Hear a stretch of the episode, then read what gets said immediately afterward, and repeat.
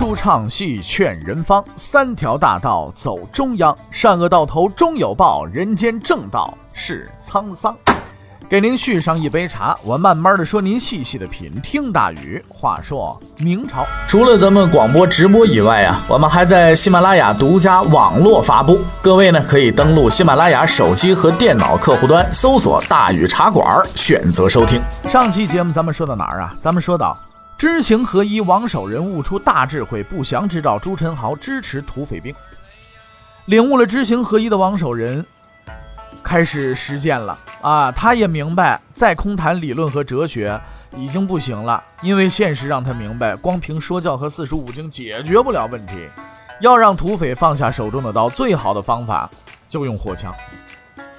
怀揣着这种理念，王守仁即将迎来自己人生当中最为艰难的一次考验。对这些土匪啊，他一直很纳闷儿啊，既不经看也不经打，就这么一群废物点心，怎么就敢如此嚣张搞规模经营呢？而在询问土匪的时候，他终于找到了这个问题的答案：宁王朱宸濠。毫无疑问，这些土匪的背后或多或少都有朱宸濠的影子。身为一藩王，却去和强盗们打成一片，总不能理解为深入群众吧？知县拉官想升知府，侍郎拉官想当尚书。那藩王想拉关系，你是想干嘛呢？于是王守仁很快找到了答案，唯一的可能的答案。问题严重了，他立刻跑去找孙绥去了。孙绥呢是这个当时的江西巡抚啊，浙江余姚人，不但是王守仁的老乡，当然也是王守仁呐这个同朝为官呢，呃，可以说是最好的一个好朋友了啊。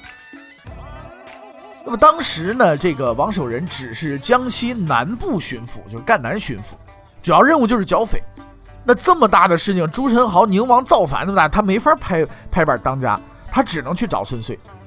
然而，当他跑到巡抚衙门的时候，找到孙燧，上气不接下气的说完这件事之后，却只换来一奇怪的反应。孙燧苦笑着听他说完了，就叹了口气：“就兄弟，你你才知道啊？”这下子可轮到王守仁傻眼了。正德十年十月，河南布政使孙遂接到一份命令，中央决定提升他为督察院右副都御史。这本来是一件好事吧？但是孙遂却高兴不起来，因为后边还有一个任命，派江西巡抚。江西对当时的朝中官员来说，那是个死地。就在几年前，江西巡抚王哲光荣上任，没过多久，突然离奇死亡。朝廷派董洁接替他的位置，才过了八月，董洁也死了，死的不明不白的。后任的两位巡抚也都没啊，干到一年就自动收拾包裹回来了，宁可不做官，也不在那儿住了。其中奥妙，朝廷的高级官员心知肚明，却不出声。哎，收了人家钱，自然不好出声嘛。可是江西不能没有人去呀，也不知道哪位仁兄和孙遂啊有仇，哎，就就就点了他的卯了。孙遂就这么着被推到了悬崖边上了。然而孙遂回答说：“说我去。”啊，他不是咱们现在，我去，我不去，我不是这个啊，我去。他叫来自己的妻子，跟他交代了自己的后事。妻子吓得也魂化的，问他怎么回事。孙遂只是叹气说：“这次啊，我可能死在那儿了。”那媳妇儿说：“那既然这样，咱这官不当了，不去还不行吗？”但是孙遂说：“不行，国家有难，自应挺身而出，以死报国，怎能推辞？”他遣散了所有的下人，安置好家人，告别了妻子，带着俩书童，就这么着踏上不归路了。到江西之后，他却十分意外地受到了宁王的热烈欢迎，送钱送物，咱们先不说了，时常的上门探访，可谓是热情之至啊。但是孙遂拒绝了，他还了礼物，谢绝了探访。这是因为他很明白，拿了人家的东西，你就得给人家办事儿，而宁王要办的事情，那叫造反。现在收了东西，将来得拿脑袋去还呢。而不久之后呢，他就发现身边的人呢都在监视自己。不管他干什么事儿，宁王总会预先知道，有时候还会故意将他在某些场合说过的话透露出来，甚至啊，他的住处也时常有可疑人员出没。面对这一切，孙遂并没有屈服，他依然毫无畏惧地留在了这里，因为留在这儿是他的职责。看着这么个软硬不吃的家伙，宁王十分头疼啊！无奈之下，只能出暗招了，派人给孙遂啊送去了四件东西。送了是四件什么东西呢？呃，一枚枣啊，呃，一个梨，一块姜啊，然后还有那芥菜，是吧？看到这些东西，孙穗笑了：“你干嘛撵我走啊？”他知道宁王的意思，枣、梨、姜、芥嘛，是吧？之后的事情就出乎宁王的意料了。孙穗十分大方的把这些东西都给吃了，一点儿也不动窝。在如此险恶的环境中，孙穗独自坚持了四年，而现在他终于有了一个战友王守仁。可这二位一合计，才发现他们根本没胜算呢。说起来，俩人都是巡抚吧，但是这巡抚都是空架子。王守仁手上没兵啊，因为明代规定啊，巡抚并没有兵权的，自己得须得经过中央审批方可动动用啊。王大人平日手底下有几个民兵组织啊，抓个扒手，维持个治安呢。你是打个小偷呢，这个是不是？这还凑合着，哪是打仗这事儿了干不得。千辛万苦，终于找到了组织，可组织也没办法。二位同乡陷入了无言的彷徨之中。孙穗和王守仁不知所措的时候，宁王那边却干得起劲。从宁王朱宸濠的行动来看呢，他始终遵循着这么一条人生格言，就是谋反大业是人才为本啊。从史料分析，这位仁兄啊，虽有野心，但是智商并不高。很多事情呢，他自己啊定不下来，解决不了。所以为了弥补自己的弱点呢，他挂出了高薪招聘的牌子啊，在社会上啊是广募人才。因此上门的人是不少的，可是经过面试呢，朱正豪发现混吃混喝的多，有才能的几乎没有，只有一叫刘养正的，哎呀还勉强凑合着，就这么着拍板了，就任命他为造反行动总助理。之后呢，又有一叫李世石的，先前啊做过侍郎，后来辞官回家，朱宸濠觉得哟也不错，当过官啊，就一起招回来了，安排着再就业了。但是这两个人并不能让朱宸濠满意，他十分纳闷儿，到底人才都上哪儿去了呢？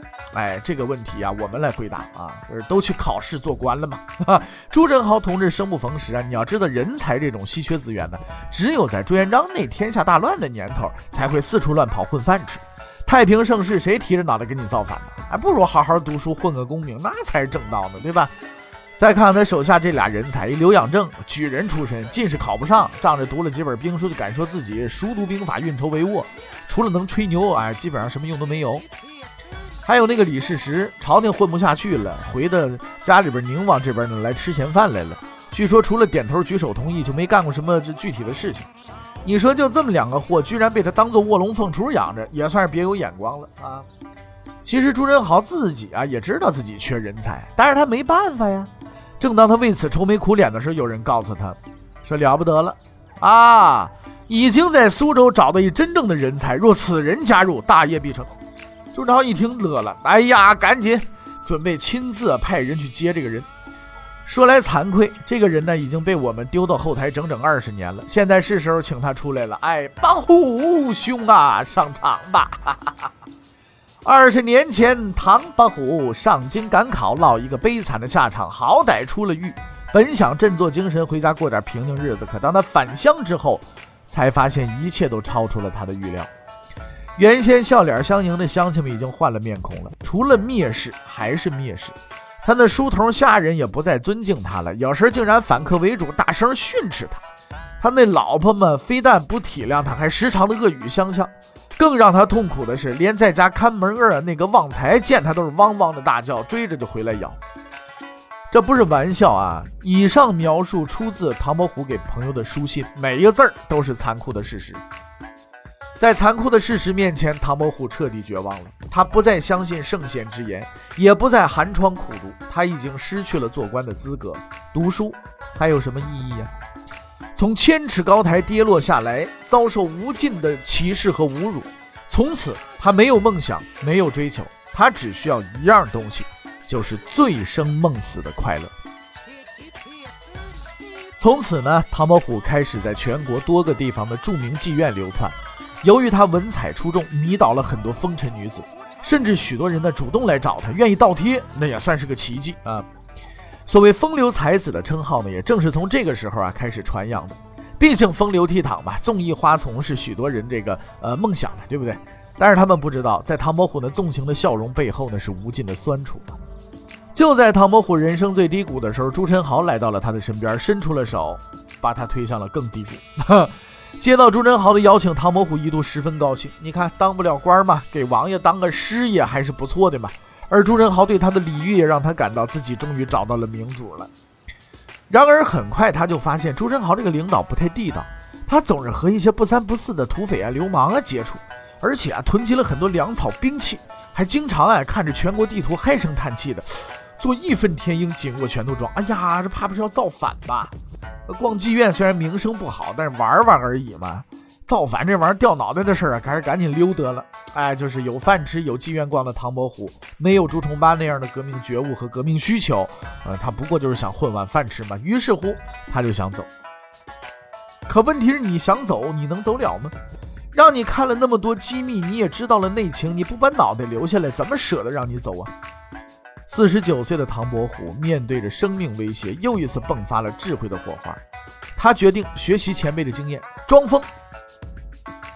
哎，只有装疯，才能让朱宸濠相信他什么也没有看见，即使看见了，也不会乱说。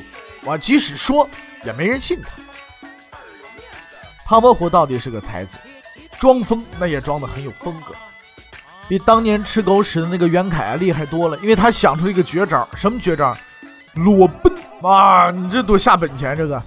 从此呢，宝虎兄啊就摒弃了传统观念，坚决一拖到底，光着身子四处的走，看见大姑娘就上去傻笑，还经常高呼口号：“我是宁王的贵客啊！”他这一搞，整个南昌城啊就不得安生了，许多人就出来看热闹。朱宸濠那个脸面算是给丢光了。哎呀，朱宸濠气急败坏，连忙下令，赶紧把这位爷送回苏州去，别跟这丢人现眼了。终于虎口脱险的唐伯虎松了一口气，但是在庆祝劫后余生的同时呢，他对人生已经彻底的绝望了。他此后的生活可以用四个字来形容，叫彻底堕落。日以继夜的饮酒作乐、纵情声色，摧垮了他的身体，却也成就了他的艺术。他的诗词书画都不拘泥于规则，特别是他的人物画，被认为是三百年中无人可望其项背。但是呢，也就到此为止了。四年之后啊，就是嘉靖二年，公元的一五二三年，这位中国文化史上的天才结束了自己坎坷的一生，永远归于沉寂。哎呀，有的时候啊，我们看着这个，你比如说像，呃，这个《唐伯虎点秋香》啊啊等等那些以唐伯虎为原型的电视剧，怎么智斗奸臣，怎么取得美人归。大都是十分搞笑的情节哈，但是无论如何呢，说实在的，历史上真正的唐伯虎真的不是这样。只有那首《桃花庵歌》仍然在诉说着他的心情，萦绕千载，从未散去。别人笑我太疯癫，我笑他人看不穿。不见武林豪杰墓，是无花无酒锄作田。送走了唐伯虎的朱宸濠，他可没有丝毫的忧伤情情绪，他正鼓足精神准备着自己的造反事业。王守仁和孙穗的暧昧关系没有逃过他的眼睛，对于这两个人，他一直十分头疼。孙穗就别说了，王守仁那也是久闻大名啊，将来一旦动手，这俩人是他最强大的对手，得想个办法把这俩人给解决了。但目前是造反的最关键阶段，毕竟是两个巡抚，如果私下里派人把他们给黑了，恐怕就要出乱子。可要放任不管，又似乎不太妥当。哎，这个时候呢，刘养正啊，却提出了一个疑虑，打断了朱振豪的思索，说：“你看，他们要是把这里的情况上奏朝廷了，怎么办呢？”朱振豪看着担忧的刘养正，突然乐了：“这个问题你还担忧什么担忧啊？”说话之间，他突然想出了一个主意，说：“这么着，你找人去通知孙穗和王守仁，我得和他们见一面。”孙穗和王守仁也正在商量对策。在对目前态势进行仔细分析之后，王守仁得出了一个我方前景科学预测，死路一条。孙遂啊，十分同意这个观点。皇帝那边不能指望了，周兆兄弟啊也没工夫搭理这件事情。能给皇帝递话那几个宠臣，如果没有钱，那是打不通关系的。而根据最新消息，拥有兵权的江西镇守太监已经被朱宸濠收买了。现在是彻底的三没有状态，没有兵，没有将，也没有人管，四周都是朱宸濠的人，天罗地网，无所遁形啊。这种情形在兵法里有一个特定的称呼，叫绝地。那怎么办呢？想了想，王守仁提出了似乎唯一可能的建议：那咱们向朝廷内阁直接上书吧。可是孙遂摇了摇头，有用吗？不一定。那自从朱宸濠招兵买马以来呀，从言官御史到各级地方官员，告他的人那叫数不胜数，可是没有一个人能把他给告倒了。为什么呀？除了有宠臣钱宁保他之外，内阁中的那个人和他也扯扯不清道不明的关系嘛。对于那个人，王守仁并不陌生，他明白孙穗的意思。唯一的一条路似乎也不通了，王守仁又陷入了冥思苦想之中。哎，忽然他眼睛一亮，有了一想法，说：“咱们还是写封书信送到朝廷去吧。”孙穗有点不耐烦了，不是告诉你了没有没有用吗？王守仁说：“你误会了，我也不给内阁写信，我呀给另一个人写信。”王守仁的脸上露出了狡黠的笑容：“我只是要一样东西而已。”朱仁豪的使者到了，他通知俩人，朱仁豪邀请他们吃饭，务必赏光。王守仁和孙穗对视一眼，立刻答应了，这事没问题。这次宴会的日期啊，大致是在正德十四年的四五月间，距离最后日期的到来呢，已经很近了。双方在这一场宴会上啊，展开了撕破脸前的最后一场交锋。可是出人意料的是呢，宴会啊是在和睦的气氛当中开始的。朱宸濠似乎也不想谈其他问题，只是关心地问：“哎呀，这个王守仁呐，啊，王阳明先生啊，是否习惯这里的生活呀？是否缺少生活用品呀？”这个王守仁呢，也做了得体的答复，但他并没有放松警惕，因为他知道这场宴会绝对不简单。果然，不久之后，朱宸濠还是发难了，他愁眉苦脸地叹了口气：“哎呀，皇上总是出去玩去，国事也不怎么搭理，这么下去可怎么得了啊？”王守仁愣住了，这是一句很犯忌讳的话。朱正豪竟然公开说出来，莫非是想摊牌吗？可还没等到他反应过来，旁边一个人呢，立刻呢就站起来了，厉声说道：“世上难道没有汤武吗？”这句话实在是太要命了。王守仁立刻转身寻找发言人，然后他发现了满面怒气的退休侍郎李世石。话说到这个份上了。不能不还击了。王守仁纹丝不动，坐着平静地接了句：“哼，汤武在世也需要医旅啊。”幕后人物终于出场了。朱宸濠接着回答：“汤武在世必定有医旅啊。”王守仁还是那副平静的表情：“ 哈，有医旅还怕没有伯夷叔齐吗？”听到这句话，朱宸濠涨红了脖子，半天说不出话来。这是一段不太容易理解的对话啊！大伙儿要想。知道这段对话里要说的是什么，那只能是预知后事如何，且听下回分解了。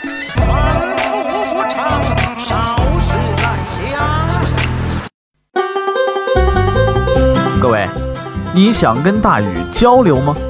你想跟大禹辩论吗？你想给大禹指出错误吗？来微信吧，微信搜索订阅号。大宇茶馆，哎，就能实现了。记住啊，宇是宇宙的宇。